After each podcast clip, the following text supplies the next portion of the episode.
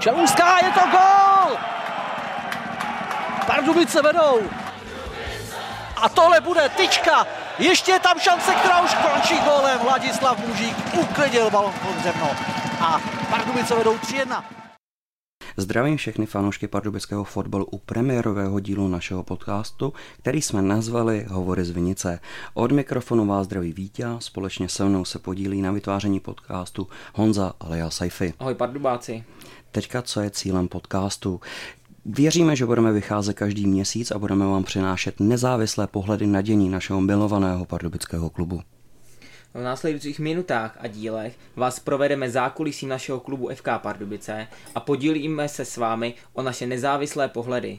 Budeme diskutovat o vývoji v tabuce Fortuna Národní ligy, krátce zhodnotíme přípravné období společně s příchody a odchody v kádru. Nemůžeme samozřejmě přehlížet nepříznivý vývoj okolo stavby fotbalového stadionu. Pojďme představit naše hosty a dovolte mi nejdříve poděkovat Radku Klírovi, tiskovému mluvčí klubu za možnost spustit podcast Hovory z Vinice. Ahoj Radku. Ahoj, zdravím vás. Dále je tu s námi nejvěrnější fanoušek Pardubic, co znám. Ahoj Krištofe. Ahoj, zdravím.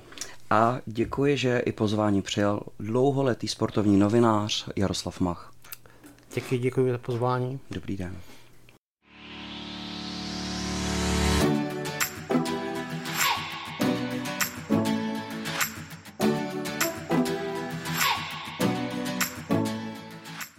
Pojďme teda na první téma, což je letní stadion. Honzo.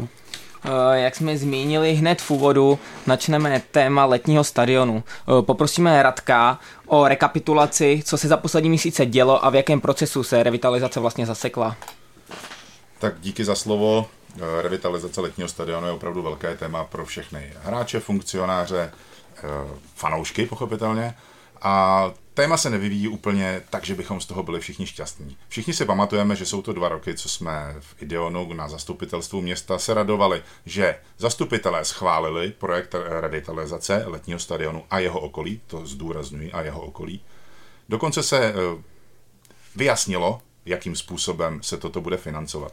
Postupně všechno běželo, sám jsem se zúčastnil několika workshopů, kde se ještě upravovaly parametry, různé požadavky, jak fotbalové asociace, tak eh, projektantů. Všechno se zapracovávalo až do konečné verze. No a to, co se dělo v posledních měsících, asi sami sledujete. Víte, že média se tomu hodně věnují, některá objektivně, některá méně.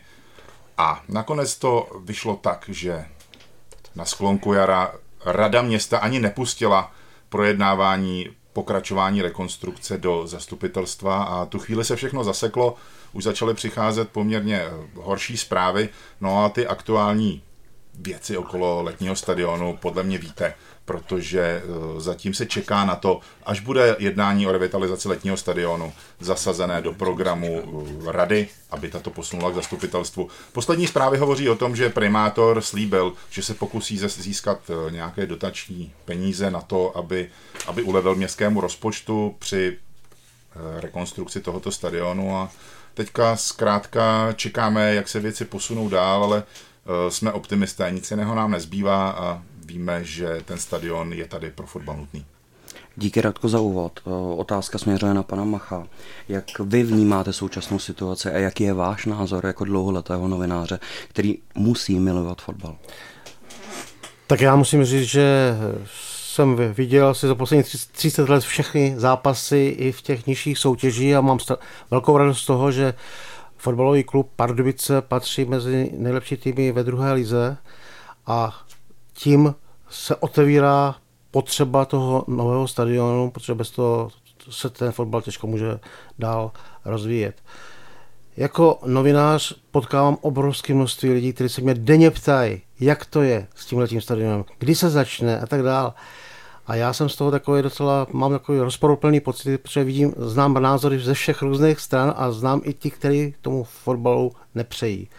Jsem šokován třeba z různých výroků jako ze strany Pirátů nebo ODS, který se i měnějí za ty poslední dva, tři roky, že to, co říkali dřív, tak teďka, teďka je problém. Takže jsem z toho velmi, velmi znepokojen a protože jsem na těch stadionech asi jako pan Radek Klír, Klír eh, všude po republice, tak mě je líto, když vidím pěkný stadiony, mnohé pěkné stadiony a v Pardubicích je pořád prostě ten stadion pro fotbal nedostatečný. Co ty, Kristofe, eh, pro mě si jako jeden eh, z těch největších, nejvěrnějších fanoušků eh, pardubického klubu, ty si vlastně zažil druhou ligu na letním stadionu, chodil si tam pravidelně. Jaký ty máš na současnou situaci názor? No, tak já chci hlavně poděkovat vám a klubu za to, že tady můžeme mluvit. A strašně mě mrzí, že první číslo tohohle fanouškovského podcastu podstatě musí být věnovaný něčemu tak přirozenému, jako je fotbalový stadion ve 100 tisícovém městě. Mě strašně, strašně mě mrzí, že se tady z fotbalu ve městě, který se prezentuje jako sportovní město, dělá něco, co by mělo být na okraji, něco, do čeho by to město nejradši nedalo ani korunu.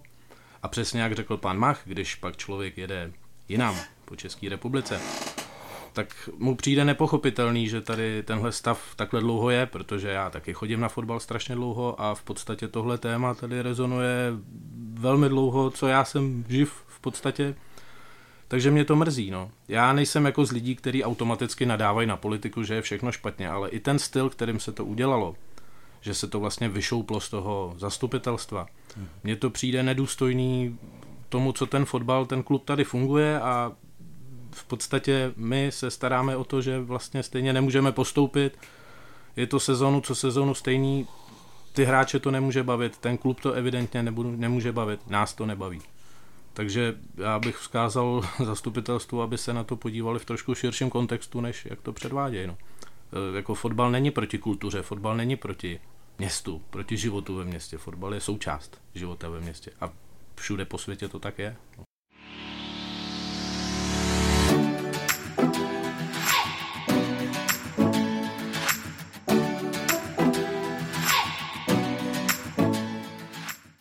Já určitě souhlasím s tím, že ten stadion je důležitý pro ten rozvoj toho klubu, hlavně i pro ty fanoušky, jo, protože eh, chodit eh, sezónu co sezónu na tým, který nemůže postoupit a vlastně v půlce sezóny je zachráněn a pak se ta sezóna po nás tak dohrává, tak uh, není to to právě ořechový pro toho fotbalového fanouška.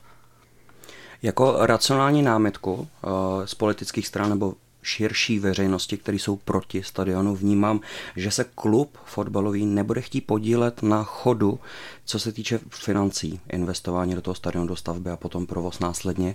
Radku, jak by si dokázal ty vyvrátit tyhle ty námetky? Vítěl, to, co si říkal ty, že klub by se nechtěl podílet na financování provozu stadionu, je jeden z nejzoufalejších argumentů našich odpůrců, protože eh, to, že by klub chtěl si nechat postavit eh, stadion, pak na něm být zadarmo, to zkrátka je nesmysl. Klub je plně připravený hradit náklady na provoz stadionu ve stejném režimu, jako má třeba hokejové Dynamo Pardubice. Tak by to, myslím si, bylo i spravedlivé ze všech stran. Eh, Kristofe, to jsme se ještě chtěli zeptat. V roce 2015 byl uskutečen pochod Pardubicemi za zachování fotbalového stadionu. Eh, ten den bylo naplánováno i zasedání zastupitelstva. Eh, můžeš nám říct, co bylo slíbeno z úst pana primátora? No, pochopitelně. Slíbeno bylo, že se vytvoří projekt, to se udělalo, a že on politicky podpoří stavbu stadionu, jestli si to dobře vybavuju, jestli si to dobře pamatuju. Tam k tomu není příliš co říct. Já jsem za ten pochod rád, jsem rád, že se ukázalo, že fotbal v Pardubicích není pro 15 lidí, jak už jsem taky několikrát slyšel a já bych pokračoval v nastaveném trendu. To znamená pochody, demonstrace, petice, já si myslím, Krištofe, že si to pamatuješ dobře. Minimálně byly nedávno volby tady v, ve městě a ty plagáty s Martinem Charvátem uh, byly jasně pro stadion jako první bod, že to je jeho uh, první. Vidím Radek, že se nadechuje. Radek se nadechuje, protože samozřejmě já se v tom svém přehledu a výčtu toho, co se událo za poslední měsíce, zapomněl zmínit důležitou věc. Krištof mě na to navedl, protože hovořil o slibech pana primátora. Tak možná si pamatujete prvního, první letošního roku řekněme, novoroční projev pana primátora, rozhovor pro východočeskou televizi a pan primátor tam slíbil, že letní stadion je jednou z jeho priorit. Já samozřejmě vím, že on nemůže, nemůže všechno rozhodnout sám, že je vázán rozhodnutím rady, rozhodnutím zastupitelstva, ale nemohu se zbavit pocit, že strana našeho pana primátora, respektive jeho výstupy jeho politické strany směrem k propagaci rekonstrukce retního stadionu jsou minimální. Já si myslím, že strana by se měla zaslou, zasadit o to, aby trošku tenhle projekt svého, svého primátora odpropagovala. No a chtěl jsem zmínit zkrátka ten novoroční projev. Ještě není konec roku, ještě pořád eh, má pan primátor prostor na to, aby všechno posunul ku předu a já mu stále věřím. Tak jenom připomínám, že 1. ledna říkal, že letní stadion je jeho letošní prioritou. Myslím, že náš fanklub přece jenom má blíž k radnici. Nicméně, jak jsme se tady bavili o těch částkách kolem stadionu 300 až 500 milionů, co rezonuje eh, v médiích, já jsem si našel ve volném čase volně dostupný na internetu ceny stadionu Česko a Slovensko, jen tak pro zajímavost. Jo. Třeba Slováci Podbrezová město nebo vesnice, nevím, rekonstruoval v roce 2014 stadion pro 40 tisíc, pro 4 tisíce lidí za 75 milionů korun na přepočtu na naše. Nitra za 350 milionů pro 7246. A to jsou stadiony rekonstruované od roku 2014 až 2018. Takže nerozumím tady argumentu v České republice, že by to bylo přitražený pro nikoho. Takže asi takhle. A za další jedna věc, pokud se bavíme o tom, že stadion by byl um, uh, revitalizován na etapy, tak zmíním další příklad v Plzni. V roce 2011 ta přestavba trvala několik 18 měsíců pouze pro 11 500 lidí za 500 milionů korun. Nevěřím tomu, že teďka rok 2019, když se to postaví na etapy, že to bude za takovouhle podobnou částku. Já bych hlavně chtěl zmínit to, že tady je krásně vidět, že za ty roky stoupá cena materiálu, cena za práci a tím, že e, radnice bude stále e, odkládat rekonstrukci, tak ta cena se nesníží, ona se bude navyšovat nadále, což je podle mě velký problém a nedojde k žádné úspoře peněz.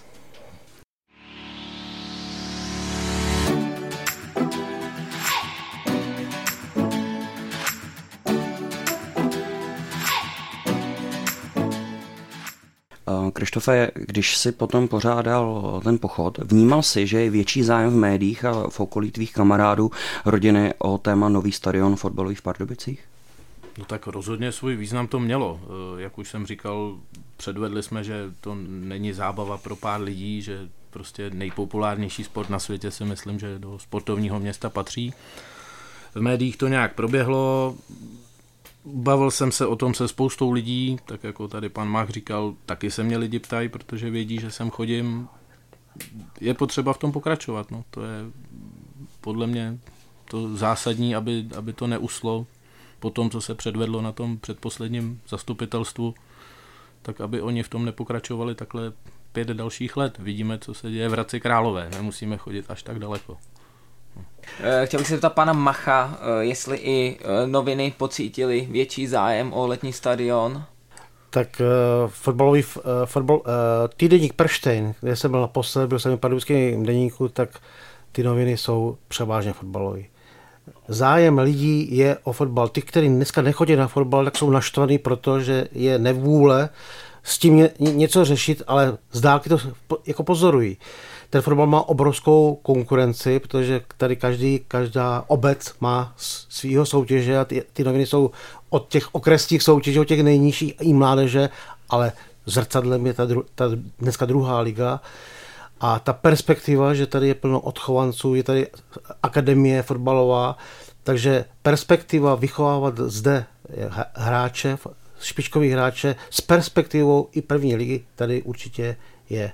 A já bych si strašně přál jednou si sednout na ten stadion, na nějaké čestné místo, jako důchodce třeba už, a radovat, radovat se z toho fotbalu a z té atmosféry, který ten fotbal přináší. Pan Mach mluví o tom, že se můžeme radovat z fotbalu. Já vemu našim moderátorům slovo a jenom si dovolím zabrousit taky do smutnějších témat, protože pan Mach, stejně ale jako Krištof, je pamětník té situace v roce 2006, když z důvodu, že tady byl nevyhovující stadion a špatné finanční podmínky, když tenkrát FKAS Pardubice to zkrátka tady zabalilo, prodala práva na druhou do ligu, prodala celý tým do Sokolova a tady zkrátka fotbal zmizel. Jenom se zeptám, pane Machu, jak vy vzpomínáte dneska na tu situaci, u které doufáme, že tady nebude muset nastat? Eh, ta situace byla hrozná a hlavně mě vadilo, že někteří politici, kteří eh, pro ten fotbal nebyli a pro ten stadion, tak neváhali jezdit s různýma firmama do Portugalska na mistrovství Evropy a strašně ten fotbal zajímal.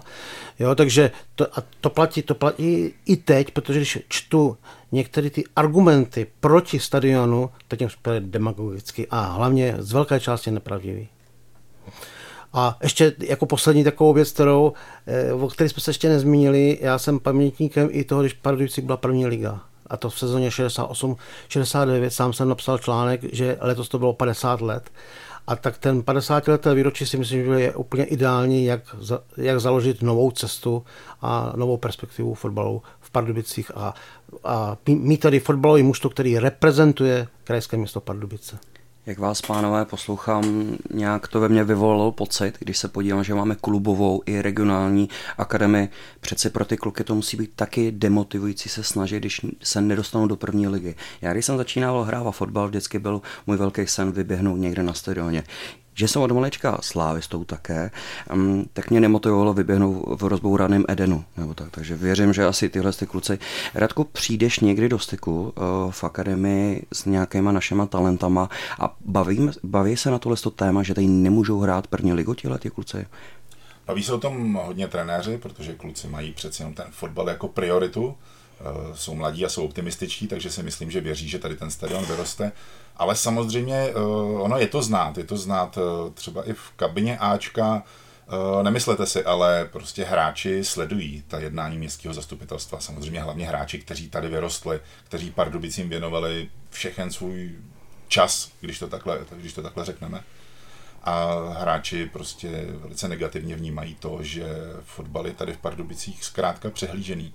Je to pro člověka zvenku naprosto nepochopitelná situace. Fotbal tady má obrovskou tradici, Letos si připomíná 120 let od toho, kdy se tady poprvé koplo do míče a Pardubice bylo, byly na Českém venkově jedno z prvních měst, kde se, kde se začal hrát fotbal a hrál se tady kvalitní. Pan Mach před malou chvilkou zmiňoval první ligu eh, na sklonku 60. let, ale liga se tu hrála i na sklonku 50. let. Ve válečných letech byly Pardubice třikrát třetí v nejvyšší soutěži. To je prostě Pardubice jsou i město fotbalu. Nechci upozorňovat jiný sporty, ale je to fotbalový město.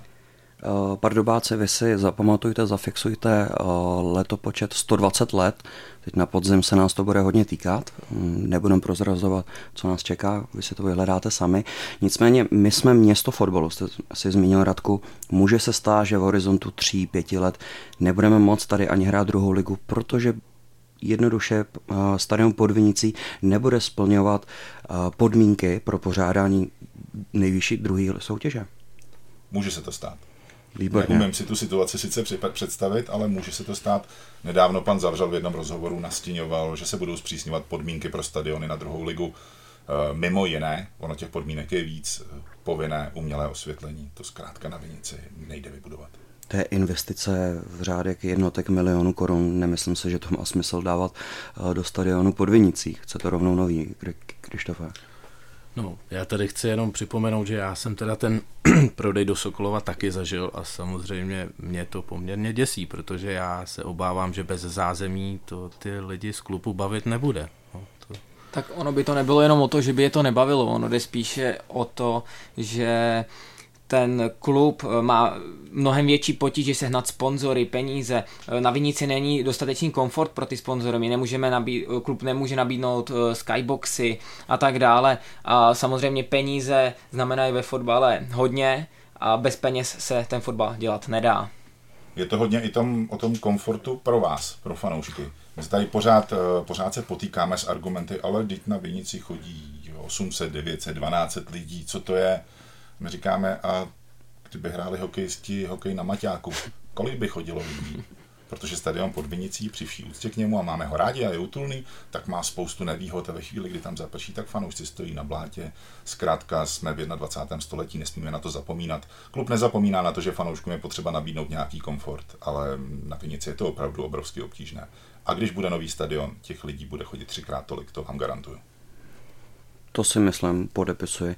Ještě než opustíme téma letní stadion, tak mě napadá ještě otázka uh, na ty etapy, protože někdo z politiků řekl, že to půjde na tři etapy. Co bude během první etapy postaveno? To bude jenom zrekonstruovaná hlavní tribuna a pak se na to pět let nesáhne, chtělo by se říct. Jestli o tom někdo máte víc informací, tak se do toho pustte. Já se k tomu vyjádřím. Já tohle tu etapizaci, jak to trochu nepěkným slovem řeknu, naprosto neschvaluji, protože tohle, co se už stalo na stadionu na Rukle, atletickém, tam se taky udělali tři etapy a ty druhé, té druhé a třetí jsme se nedočkali. Byl tam tartan položen a ty další usnuli. Jo, takže to prostě není řešení a navíc tady už není čas. Tady ten čas a uh, co mě jako lidi, fan, nejenom fanouškové fotbalu, říkají, ale teď přece do toho bylo investováno do toho projektu nějakých 20 milionů korun. No tak to přece není možné to brzdit dál a vlastně navyšovat cenu a pak tu navýšenou cenu a s tím argumentovat, že, že to eh, je drahý. No, nutno podotknout, že to není první projekt. Už těch projektů bylo no. více. Už eh, když tady byl FKS Pardubice na letním stadionu, tak byly nějaké projekty a ani jeden uh, nebyl hotov s výstavbou. Dašická hala třeba, tak asi nebylo úplně to nejlepší, co se tady povedlo. No a výsledek, výsledek, ano, můžeme se podívat vlastně na, jak říká Vítě, na halu Dašickou, která, která se vlastně postavila uh, za co nejnižší peníze, jako chtějí udělat fotbalový stadion a ve výsledku uh, se hala Dašická musela opět rekonstruovat po, po nějakých letech, aby se tam dala hrát první basketbalová liga. Když přijdeme ještě k jednomu názoru veřejnosti, nechceme stadion v centru města. Jak se na to ty, Krištofe, díváš na tenhle argument? Stadion OK, ale ne vedle zimního stadionu. Ne, na, na tenhle názor eh, jsem si vybudoval poměrně slušnou alergii, eh, protože tak ani člověk nemusí cestovat, ono se stačí podívat na mapu, že je naprosto, ale opravdu naprosto přirozený, že fotbalový stadion patří do středu města vždycky ve středu města byl.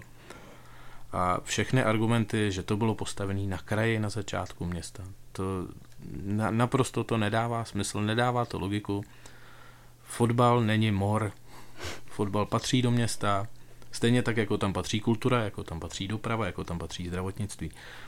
Ale absolutně neexistuje argument pro to, aby se stadion stavil někde ve Svítkově, v Čeperce, Prostě fotbal patří do centra krajského města. To nedokážu si představit, jak oni vyargumentují toto. Mm-hmm. Zimní stadion tam stojí taky, stojí tam spoustu let. A přijde mi to přirozený. Prostě sport je součástí života obyvatelstva. Za mě tečka v tom. Radko, jak ty by si chtěl dojít někam jinam než do srdce města? nechtěl, podle mě je to jeden z bodů zdržovací taktiky, jak ten stadion co nejvíc přibrzdit, protože samozřejmě vnímám, že by argumenty nebo slova, že by stadion mohl stát například na hůrkách. Mám to kousek, měl bych to opravdu z ruky, ale myslím si, že další fáze by byla, až by se udělal projekt za spoustu milionů, tak by se zase přišlo na to, že vlastně na ta hůrka se větší počet aut nedostane. Takže podle mě další zdržovací taktika.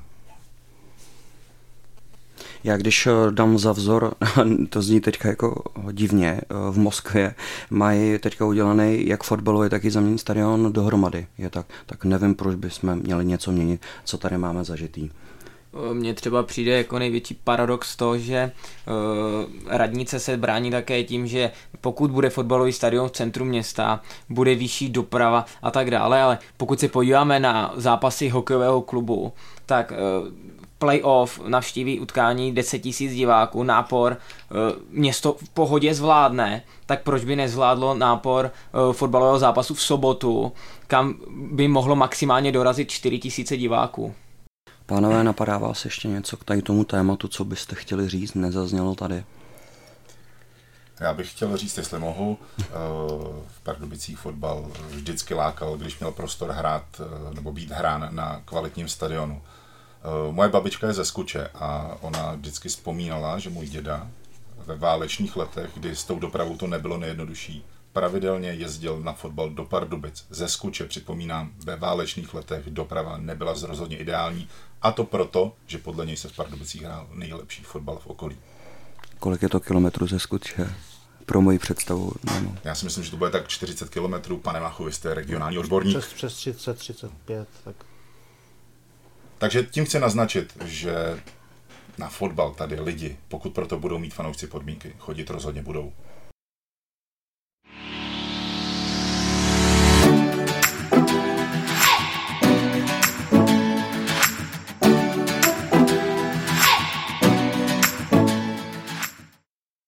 A teď pojďme k trochu pozitivnímu tématu. Určitě každý fanoušek FK Pardubice viděl fotbalový magazín Libero, eh, za kterým stojí právě Radek. A když tě tu máme, tak by nás zajímalo, jak dlouho se projekt připravoval, protože jeho kvalita je výborná. Tak eh, děkuji za pochvalu. Jak dlouho se projekt připravoval, to je poměrně eh, složitý téma, protože nad tím, že by se dal nějaký pořad vytvářet. Jsem uvažoval dlouho, ale na, na takový pořad, abyste ho připravil, musíte být připravený taky, taky technicky, musíte pozbírat nějaké zkušenosti, protože věděl jsem, že to bohužel budu v podstatě eh, koordinovat celé sám. A ne, že bych se snad učil na režiséra nebo na kameramana, ale přece jenom člověk eh, se na to nějakým způsobem připravuje. Pokud chcete vědět, kdy byl definitivní zlom, eh, když jsem si říkal přesně tohle to chci, a nejenom co se týká rozsahu, ale hlavně obsahu, to budete si pamatovat taky. Jestli si chlapi vzpomenete, tak eh, loni, myslím si, že na podzim tady natáčela česká televize rozhovor s Emilem Tischlerem o tom, že je, no, je nejenom fotbalista, ale hraje taky stolní tenis. Hmm. A já jsem si říkal, tohle to si myslím, protože mně se to moc líbilo, tohle to je asi téma, které bude zajímat i lidi nepředstavit ty hráče jenom jako fotbalisty, ale jako lidi, kteří, eh, kteří mají i jinou činnost, mají svůj život, mají svoji minulost, baví je něco, co my třeba neznáme. No a tu chvíli jsem si řekl, eh, tohle to bych chtělo zapojit do celkového pořadu. K tomu prostě moje dlouholetý téma, eh, fotbalová historie v Pardubicích, to jsem si říkal, že by se do toho dalo taky nějakým způsobem našroubovat a je to téma, kterému tady všichni ve městě hrozně moc dluží. Můžu říct, dlužíme to dlužíme všichni. No a řekl jsem si, že udělat podobný pořad složený z několika reportáží, provázaný živými vstupy, že by to mohlo lidi bavit. Tak mm-hmm. jsem dlouho jsem to připravoval. Eh, musím vám říct, jak vznikal první díl. Já jsem nechtěl udělat to, že bych řekl, eh, vzal papír, nakresl tuškou, případně pastelkám, aby to bylo barevný a líp to vypadalo, a dojít na vedení, ale potřebuju tolik a tolik peněz, chtěl bych tohle dělat. Udělal jsem to v obráceně. Poprosil jsem všechny svoje kamarády, který mi s tím mohli pomoct. A rovnou jsem jim řekl, eh, první díl děláme, děláme značení, děláme zadarmo. Chtěl bych, aby to vypadalo takhle. Musím říct, že ten první díl se připravoval těžko, protože on se hrozně blbě vysvětloval, co to vlastně bude. A musím poděkovat ještě tímto spoustě svých kamarádů, kteří mi pomohli nezišně s tím prvním dílem. No a pak jsme s ním zkrátka vylezli ven. A ta reakce byla skvělá. Musím poděkovat fanouškům, že jako hodně lidí psalo, lidi to bavilo. Zkrátka eh, mělo to úspěch. Takže potom jsem šel za vedením, vedení eh, na to dalo nějaké finance a teď se to dělá trošku líp. Čeká nás za chvilku pátý díl, no, tak uvidíme. Zatím držíme. Teď právě jsem chtěl přejít, kdy bude další díl, protože já se osobně nemůžu dočkat, což navazuju na chvály hodná slova od Honzy na tenhle ten magazín Libero. A jestli nám ještě k tomu můžeš, Radko, říct, už jsou čtyři díly venku a kolik tak v průměru věnuješ času jednomu dílu, než to vyjde ven? Kež by tohle šlo spočítat, to opravdu nejde. Eh, od fáze přemýšlení, vymýšlení, komunikace s klukama v kabině, protože tam se občas vyloupnou eh, zajímavá témata, jedno budeme zpracovat teďka do dalšího dílu, takže nedá se to spočítat, ale jsou to opravdu desítky hodin. Jak jsem říkal, skládá se to zhruba tak ze čtyř, pěti reportáží, takže každá ta reportáž samostatně si zabere opravdu třeba řeknu 10 hodin, protože pochopitelně sami děláme nejenom tu přípravu, skoro scénář, to skoro scénář to úplně není, ale musíte to mít sepsaný, co tam chcete povídat. Mm-hmm. Natáčení, stříhání a potom celý ten díl skládat dohromady. Není to úplně sranda, několik desítek hodin myslím si, dobrý odhad.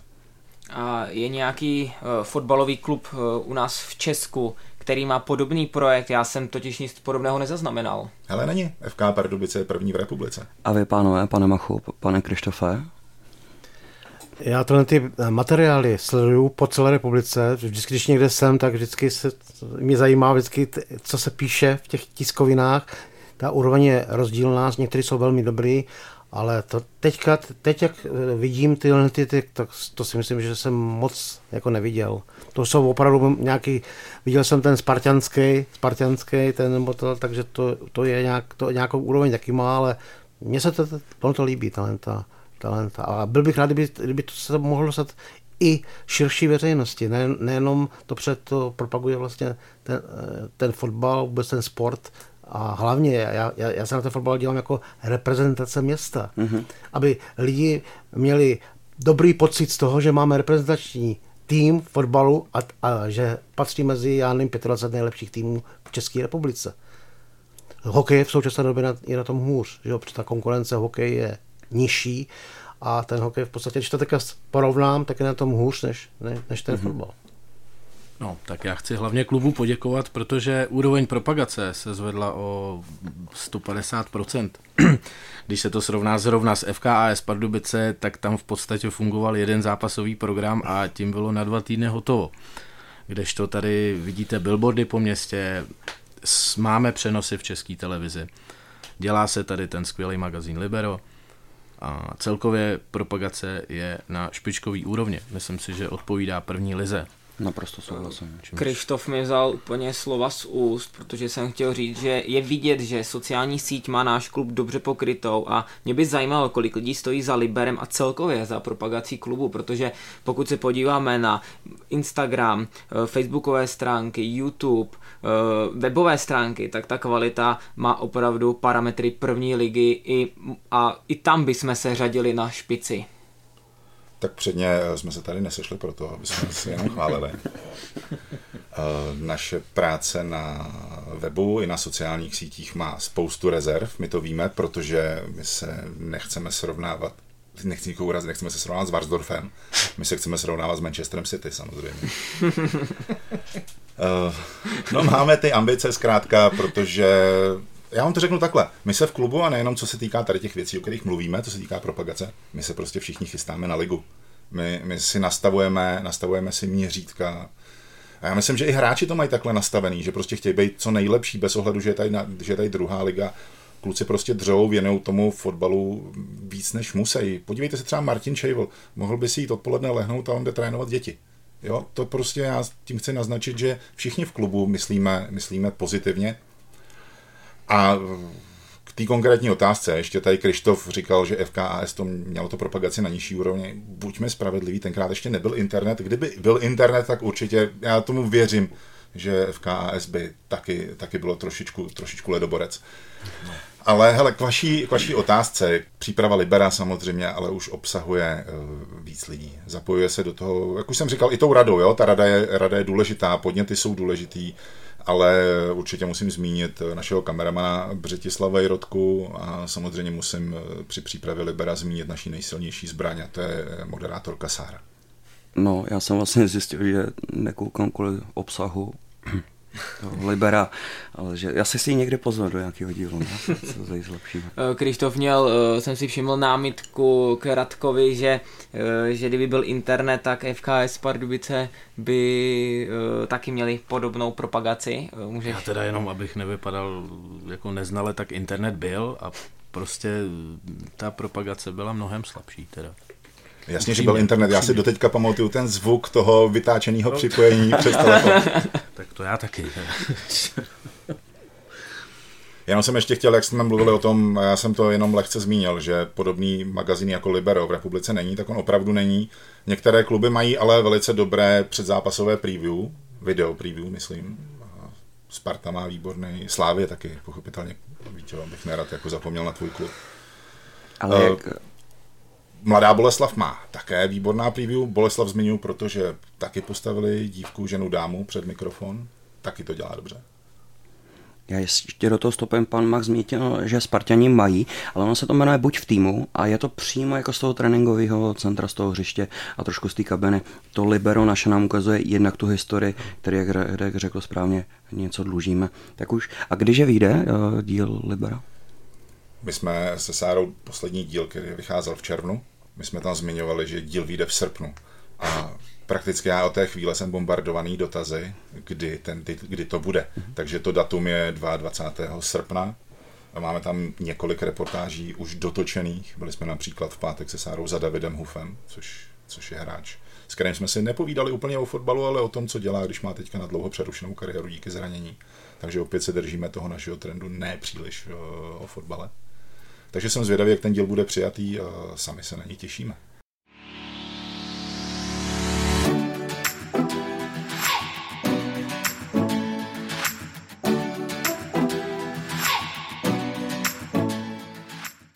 když tady zmiňuješ Sáru, proč padla volba zrovna na ní? Proč ne třeba tady na Vítu, na mýho sympatického kolegu?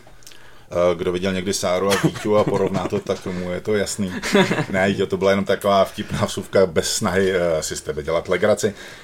Chtěli jsme ten pořad odlišit i tím, že ho bude moderovat žena. A chtěl jsem, aby to bylo v nějaký symbioze. Chtěl jsem využít toho, že jsme se spojili s ženským klubem. A rozhodně jsem tam chtěl fotbalistku. A to spojení žena, fotbalistka, které, když eh, režírujete pořád, nemusíte vysvětlovat, kdo to je stoper. Ona je mimochodem dobrá stoperka, teď už prvoligová. Tak prostě to je ohromná výhoda, když tam máte moderátorku, která fotbalu rozumí. Kdyby náhodou někdo neviděl ani jeden díl, tak neváhejte www.fkpardubice.cz lomeno libero, ještě tak mě oprav Radku, jestli myslím, že to tam... fkpardubice.cz lomeno libero. Je to mm-hmm. hrozně jednoduchá adresa. Tak ještě bys nám k tomu něco řekl, jestli tě napadá, nebo můžeme jít na další. Možná jedno téma, který, eh, který vyvolal velký rozruch. My jsme v jedné z reportáží, z těch jarních reportáží zmínili, že uvažujeme o tom, že bychom založili tým, který by hrál FIFA na PlayStation. Mm-hmm. To vyvolalo ohromné reakce. My upřímně s tímhle tématem eh, pořád jsme pro něj nadšený, protože v republice to mají jenom čtyři lidi, nebudeme už první, nebudeme už ani na bedně, ale rádi bychom prostě ten fotbal na PlayStationu měli svůj tým co nejdřív. Ale narážíme na problém, že je spousta lidí, kteří by si chtěli zahrát, kteří by si chtěli zahrát v dresu FK Pardubice, ale my hledáme někoho, kdo to celý organizačně uchopí. Kdo se bude starat, kdo si ten tým třeba i složí, kdo bude organizačně zajišťovat ty zápasy, kdo si bude domlouvat zápasy. V našich silách už není udělat ten servis, jenom tady někomu dát do ruky ovladač a uh, jenom si zahraj. My potřebujeme opravdu člověka kreativního, který se do toho pustí. Takže pokud nás poslouchá nějaký velký fanoušek FIFA, ať se ozve tady Radkovi a určitě se nějak domluvíte. No rozhodně se domluvíme, ale než to téma Libera opustíme, mě by zajímalo, co vy byste tam rádi viděli. Já jsem překvapivě narazil na názor, že někoho ty věci z té historie moc uh, zase nezajímají. Že jsou to lidi, který nikdy nepotkali, který neznali, ale uh, je to téma, z kterého neuhnu. Já si myslím, že ta historie tam patří, protože tady je velmi opomíjená. Eh, o té historii spousta lidí neví, takže já tu historii vítám v těch dílech a tě těším se vždycky na další, na další uh, libero, že se dozvím zase něco více o pardubickém fotbalu. A věř, Radko, že postupem věku každý člověk objeví tohle téma jako když ho najdeš a vždycky se k tomu můžeš vrátit. Jakmile ty tu práci jednou uděláš, tak tam bude vždycky a všichni ti poděkujeme. Je jedno, jestli tomu klukovi je 16 nebo 30, časem k tomu prostě dozraje. Ale takže když eh, zmiňuješ tohle téma ochutnávka z příštího Libera, je tam reportáž Kopale u nás, víte, že herečka Jana Paulová samozřejmě měla otce a otec byl kapitán Tesly, tak to se dozvíte třeba v Novém Liberu.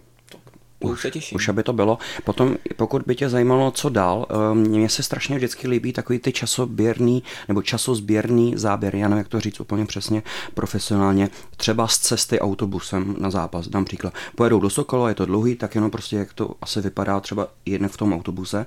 Prostě vcítit se do role, co dělá ten fotbalista od první minuty dne, protože je rozdíl mezi fotbalistou v Pardubicích a třeba, eh, nechci jako poměřovat kvalitu první, druhá liga, ale přeci jenom, když začínám v 10.15 v sobotu, tak eh, na to není navyklý hráč, který hraje vždycky v sobotu 17.00. Takže sondu do života já jako profesionální fotbalisty, který jsem to nikdy nedotáhl takhle daleko. Takže to asi za mě.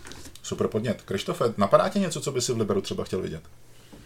Ne, tak uh, musím říct, že já jsem taky spokojený s tou historií, já se na to rád podívám a to zličtění fotbalistů, to je podle mě nejlepší cesta, to se mi moc líbí fotbalistek.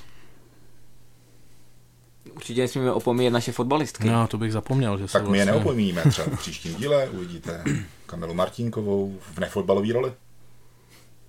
A pak ještě jedna otázka. Jedno, v tom díle z těch čtyř toho Libera uh, zazněl hlas člověka, který dělá pro českou televizi. Jestli nám dokáže říct, jestli se pletu a jak vůbec vzniká spolupráce mezi panem Klírem z Pardubic a českou televizí.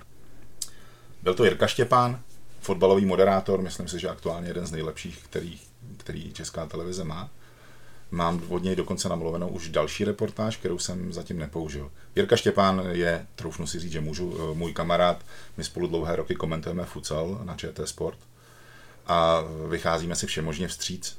A Jirka mi vyšel vstříc tady v tom, takže eh, to, že namluvil reportáž eh, do Libera, mi přišlo jako zajímavý, má skvělý hlas. A, ale podobně spolupracuju třeba s Otou Gutwirtem z Českého rozhlasu. Já si prostě nemyslím, že uh, můj hlas je ideální a neměl by znít ve všech reportážích, proto se to snažím mixovat a skoro zneužívat svoje kamarády. Eh, teďka ve mně vyvolala se otázka jak na pana Macha, tak i na tebe, Radku. Eh, kdy možná to z něk- někoho z posluchačů napadlo, co mám udělat já pro to, aby jsem se stal sportovním novinářem? Tak jestli byste mohl v krátkosti popsat, pane Machu, tu cestu k, k, týhle, k tomuto jobu a jak já se stanu tiskovým mluvčím takového superklubu. Radku. Tak abych řekl pravdu, ten návod přesně nevím, ale naznačím ho. Já jsem, já jsem, jak jsem mluvil o ty první lize tady, tak to bylo, mě bylo 15 let. Do dneška si pamatuju přesně vše, veškeré detaily, zápasy, kdo dával gol, jak, jak, jak z toho vyvíjelo, kolik bylo diváků. První zápas 14 000 na dnešním letním stadioně se, se pro některé lidi možná zdá úplně ne, neuvěřitelný. Ale já vám řeknu, jako, jako moje cesta. My jsme, já jsem bydlel na Višňovce a tam jsme, tam jsme dělali soutěže v zimě hokej, fotbal, vydávali jsme si noviny, tím, že jsme to psali přes kopírák, mm-hmm. tabulky, všechno to. A tím to, tím to začalo a, a mně se po letech, po letech vlastně se, se to, ta práce stala nejenom, nejenom koníčkem, ale, ale vlastně jsem se k tomu dopracoval, ale to bylo už z toho mládí. Jako jo. Takže já vždycky říkám, ten, kdo má zájem jaký, jakýkoliv, tak to je takový ten základ, kde se může uplatnit potom v tom jakýchkoliv oborech právě na základě tohohle. Krištof asi sice, uh, už se směje, ale uh, Krištof uh, má taky velkou zálibu, jezdí po okresních soutěžích, sbírá buletiny, naštěvuje spousta i prvoligových, i druholigových zápasů, co tě k tomu vede, máš taky velký... Já myslím, že budu dávat návod, jak se stát fotbalovým fanouškem, ale tak to nějak tři tušíme. Já mám fotbal rád, já mám spoustu dalších zálib a fotbal je pro mě odreagování a FK Pardubice mě dává skvělou soutěž, kterou mám kousek od domova, zamiloval jsem si ten klub. Já mám rád i tu Vinici, ale už splnila svoji historickou roli, tak se posuneme dál všichni. A ten okresní fotbal, tak to je taková zábava v podstatě.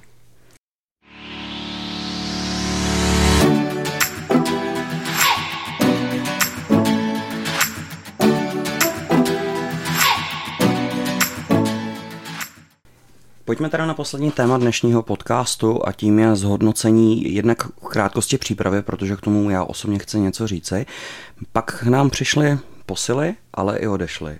A zároveň pojďme se podívat na vývoj v tabulce, protože natáčíme dru- uh, druhý den po zápase, kdy jsme remizovali v Prostěvě a jsme stále neporazi- neporažení v tabulce. Tak uh, Krištofe, jak by si zhodnotil jednak první čtyři zápasy a jestli se na nějakém zápase byl, povidej.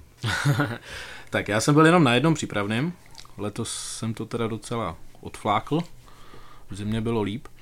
A já jsem spokojený, tak v podstatě ten klub nastoupil nějakou cestu, že budou hrát za nás vlastně junioři z ligy, že tady budou regionální hráči, tak už jsem za těch deset let se nějak smířil s tím, že tady nebudeme mít ty Tomáše Rosický, Tomáše Řepky. Je to jedna cesta, musím jí, musím jí prostě musím se s ní smířit. Přijmout. Tak. Mm-hmm. A už jsem ji přijal. Děkuji Vítěvi. Teď jsem měl, že jsem přemýšlel dopředu. Eh, vývoj v sezóny je skvělý, no, jak jsi říkal, jsme na druhém místě, minimálně do natáčení podcastu to tak zůstane, protože Žižkov hraje až za chvilku. A to jsme si tak nějak všichni zvykli, že vlastně sportovně my, jako FK Pardubice, jsme nad průměr druhé ligy a tam je prostě jasně vidět, že by to bylo sportovní stránkou na tu první ligu, no. Tak tu bychom se zase vrátili k tomu prvnímu tématu a to už není potřeba. Posily, posily se letos jeví skvěle, je mi líto, že odešel Adam a Michal Petráň, ale to si myslím, že je fotbalový život, že to zažívají všichni ve všech klubech. Takže to si myslím, že se povede nahradit. Pan Krejčí tady dělá dobrou práci, všechno sedí, nezbývá než doufat, že se to posune dál. Ty si nastínil, že navštěvuješ přípravná utkání. Nemrzí tě, že nemáme v přípravě nějakého zvučného soupeře? No, tak to mě samozřejmě mrzí, ale i na to si člověk zvykne za tu dobu. My si to vynahradíme v těch pohárech, pokud zrovna nevypadneme s vysokým mítem a tak. A myslím si, že jako odměna pro, pro nás, pro fanoušky, by to nebylo špatný občas pozvat Spartu, Plzeň, Baník. A co vy, pánové, jak letos vidíte naše mužstvo? E, začátek sezony se dle mého názoru vydařil. Jaký typujete umístění na konci sezóny? Mm-hmm. Tak e, to je vždycky, ta prognoza se těžko určuje na začátku sezony, protože víte, že Huf měl být střelcem našeho týmu a první zápase po 20 minutách, když se pokoušel vystřelit z hranice velkého vápna zablokované nohu a zranění. Takže já si, jsem přesvědčen o tom, že Pardubice mohou být v první polovině tabulky a byl bych strašně rád i pro fanoušky, aby pořád měli na dosah to druhý, třetí místo a aby třeba mohli, i když by to nešlo na postup, ale aby si mohli zahrát baráž třeba s nějakým tím ligistou a poměřit, poměřit, poměřit síly s takovými těma ligovými manšaftami. A poměřit síly se zákolesem, protože rozhodčí musíme být na naší straně, co se týče baráže minulý rok.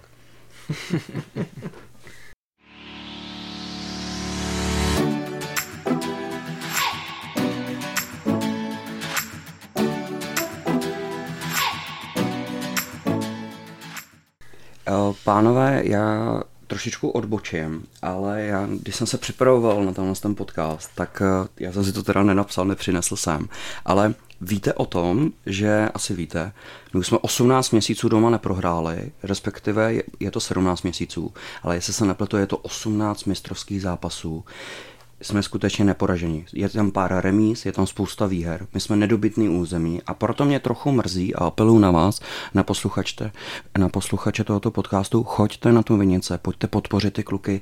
Myslím si, že kluci, co tady roka půl odvádějí takovouhle práci, že máme doma nedobytnou tvrz, by byla škoda, aby jsme nepodpořili třeba jenom potleskem nebo nějakým hlasitějším projevem toho, že hrajou ten fotbal dobře. A ještě, než předám slovo, my paradoxně, než jsme udělali tady tu šňůru, kterou do dneška držíme a doufám, že dlouho udržíme, jsme třikrát doma prohráli než tady začala tady ta, eh, tady ta série. Bylo to Sapovou, potom s nějakým klubem, co je tady kousek a myslím, že příbram na podzem a pak jsme začali vyhrávat. Na to konto, jak už tady bylo zmíněno trenér Jiří Krejčí, tak mu byla prodloužena smlouva do roku 2022.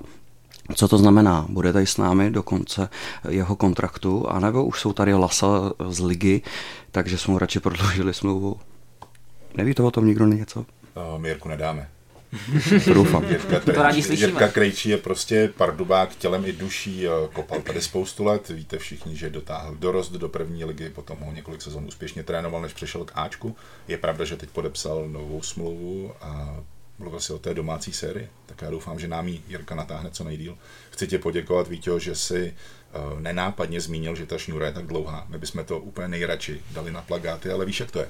Když to začneš říkat nahlas, tak to skončí. jo, ale my doufáme, my doufáme, že ta šňůra bude pokračovat. Za týden Sokolov, tak věříme. Ne, za ty, jo, za 14 dnů Sokolov. Věřím, že to zvládneme i další takový ten korálek na té šňůrce domácích úspěchů. Eh, pan Mach zmínil zranění Davida Hufa a máte nějaký tip, kdo by se mohl stát novým střelcem, protože po odchodu Petráně bude eh, hodně těžké najít podobně typového hráče, anebo se bude muset celé mužstvo podělit o ty branky? Já si myslím, že právě eh, ten podíl ostatních hráčů tam bude asi dost důležitý, protože kanonýr bývá v mužstvu většinou jenom jeden. A ty, myslím si, že v současné době ho Pardubice nemají. Byl to Michal Petráň, ale i ten Michal Petráň tam odváděl práci nejenom jako, jako kanonýr, ale i, i v poli, takže ono se to takhle nedá říct, ale myslím si, že musí, musí přidat ty hráči ze středu pole, musí se hodně střílet, nepřihrávat si jenom v zadních řadách, ale pokoušet, pokoušet střelbu ze všech pozic. A myslím si, že zatím se to daří a myslím si, že to, že on se někdo najde, kdo, kdo se trefí mhm. víckrát a že mu bude stoupne sebevědomí a že si bude věřit. No, co k, k těm příchodům a odchodům, spíše otázka, nebo pojďme se o tom bavit. Michal Petráň šel na hostování do Karvené, jestli se naplatu. To hostování je do konce června, tudíž do konce sezóny. Ano. Co potom? A do kdy má Michal smlouvu u nás v Pardubicích oficiálně? Určitě ji má tak, aby po skončení hostování neodešel zadarmo. Ale by šel za těžké peníze. To je jasný. Uh, pokud si včera stihnul sledovat televizní zprávy, tak víš, že Michal Petráň zase včera dal gol, vystřelil karviný bod. A protože to hostování je s obcí, tak uh, myslím si, že Michal, pokud bude takhle pokračovat, nezraní se a tak dále, a tak dále, uh, že si ho Karviná nechá. Byla by hloupá, kdyby si ho nenechala. Michal je kvalitní útočník, kvalitní člověk. Takže no, Michalovi se aktuálně daří.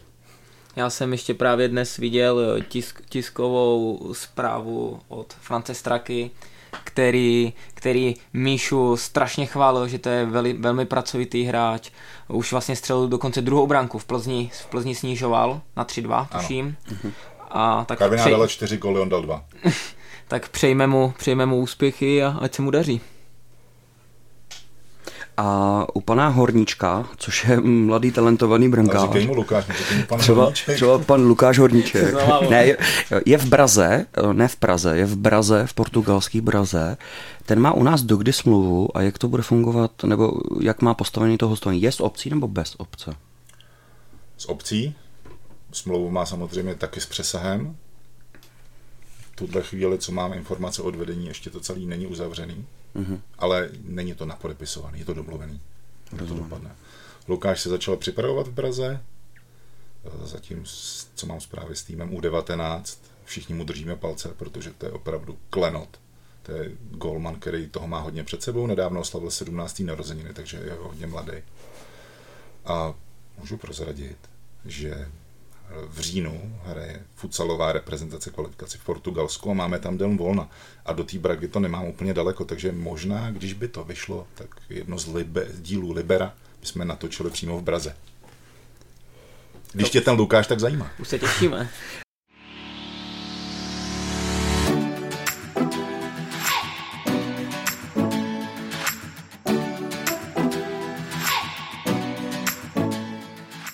Já vůbec vnímám, eh, že v Pardubicích se rodějí brankáři, a to je jedno, co to je za sport, jestli to je hokej nebo fotbal, že my v současném kádru máme Jirku Letáčka, který za mě na, na čáře je exkluzivní brankář, když ještě vypluje hru nohou a, a vybíhání těch centrů. Co ty, Krištofe, si myslíš a kdo vůbec stojí za tím, že tady máme šikovný brankáře? No tak samozřejmě zatím stojí Martin Schejbal. To je legenda fotbalové brankářské školy v Pardubicích. A mm, já, tak ty seš brankář, tak to posoudíš líp. Jo. A je zajímavý, že většinou ty brankáři, co tady byli, ať to byl teda ten Martin Schejbal, nebo Luděk Friedrich, nebo Milan Knobloch, tak vždycky to byli naši oblíbení hráči, takže...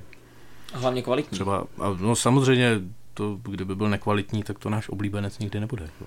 My jsme přísný publiku. tak předpokládáme, že třeba Jirka Letáček půjde v jejich stopách a je zajímavý, že tady jsme město brankářů. No. Vůbec já jsem na tím taky přemýšlel, Krištofe, proč my se vždycky z toho kádru eh, vybereme jako oblíbence právě brankáře. Možná to je ta interakce za tou bránou, protože máme posazený kotel za bránou a on většinou jako ukáže třeba jedničku nebo zatleská. Prožívá to jako, že je s námi. Takže je pravda, možná... že jsme metr od brankářů, takže ty interakce. I od těch hostujících. S nimi žijete vlastně. ano, ano. Výhoda Vinice. Výhoda Vinice. Jediná. Jsou interakce i s hostujícími brankáři. Pane Machu, mluvíme o golmanech vy byste nám to mohl oživit. Eh, v minulosti na jaký golmane vy nejradši vzpomínáte, protože jste hovořil o tom, že chodíte na fotbal 50 let? Tak já pořád vzpomínám právě na tu ligovou sezonu 68-69, když tady byl brankář Michal Čaloun, který přišel z Plzně, jeho táta, tak legenda plzeňského eh, fotbalu. A on bydlel tady na Dukle a narodil se mu tady syn. Mm-hmm. Jo, takže tady prožil takový to a mně se strašně líbil jeho uh, vlastně jedničkou byl v té době pan uh, brankář Liška, to byl takový klasický brankář, takový men, menší postavy, jo, ale takový spolehlivý. Ale ten Čalon byl opravdu výborný, tak na něj strašně rád, rád vzpomínám. Ale jinak jako já to moc nedělím jako brankáři, brank, brankáři, to oblíbený hráč samozřejmě mám, ale já se na to spíš dívám jako, jako, jako celek. Někdy ta výkonnost samozřejmě, že a ty fandové jsou od toho právě, aby podpořili to, když se něco nedaří, něco tak mu podpořit, podpořit toho hráče, aby se zvednul, aby získal to sebevědomí. To já si třeba, děkuji, já si třeba jsem to listo vnímal na Michalovi Petráňovi, že když jsme mu zaspívali chorál Michal Petráň gol, ty jsi šampion, tak že mu to dělalo dobře. Včera dal gola a ten kotel karvinský slušný počet lidí, nebo říkat, že ne, řvalo prostě obligátně jenom Michal Petrán a vybubnovali to, což mě jako mrzelo, tak doufám, že Michal si to užívá teďka tu slávu, že už se probudil je v pohodě. Já teda musím říct, co byste teda měli udělat. Já tam nejsem o toho, abych úkoloval fanoušky, ale spojte se s karvinským fanklubem a normálně to naučte. Je to bez legrace, bude to sranda. Bude to sranda, natočíme z toho klidně i video, až to za poprvé budou křičet. To si s nima domluvím, ať, ať mi to připraví. Tak výzva přijata.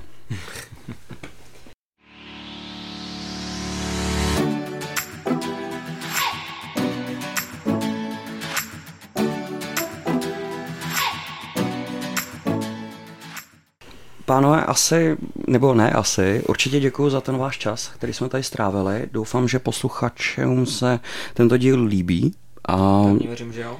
A teďka ještě něco na závěr k podcastu. Nevím, v jaké pravidelnosti asi bude vycházet, doufám, že jednou za měsíc, tak nám zachovejte přízeň. Sledujte pardubické fotbalové stránky klubu, jak sociální sítě. Jestli se nepletu, máme Instagram, Máme Instagram. Máme Instagram. Máme Twitter. Má, máme všechno. Co nemáme? Stadion. Díky Honzo, je to tak.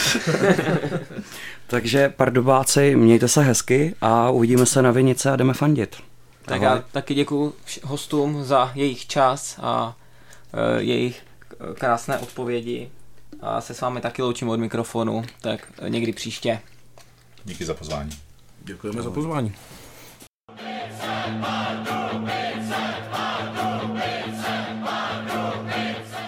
Čelůská, je to gol! Pardubice vedou. A tohle bude tyčka. Ještě je tam šance, která už končí gólem. Vladislav Mužík uklidil balon pod zemno. A Pardubice vedou 3-1.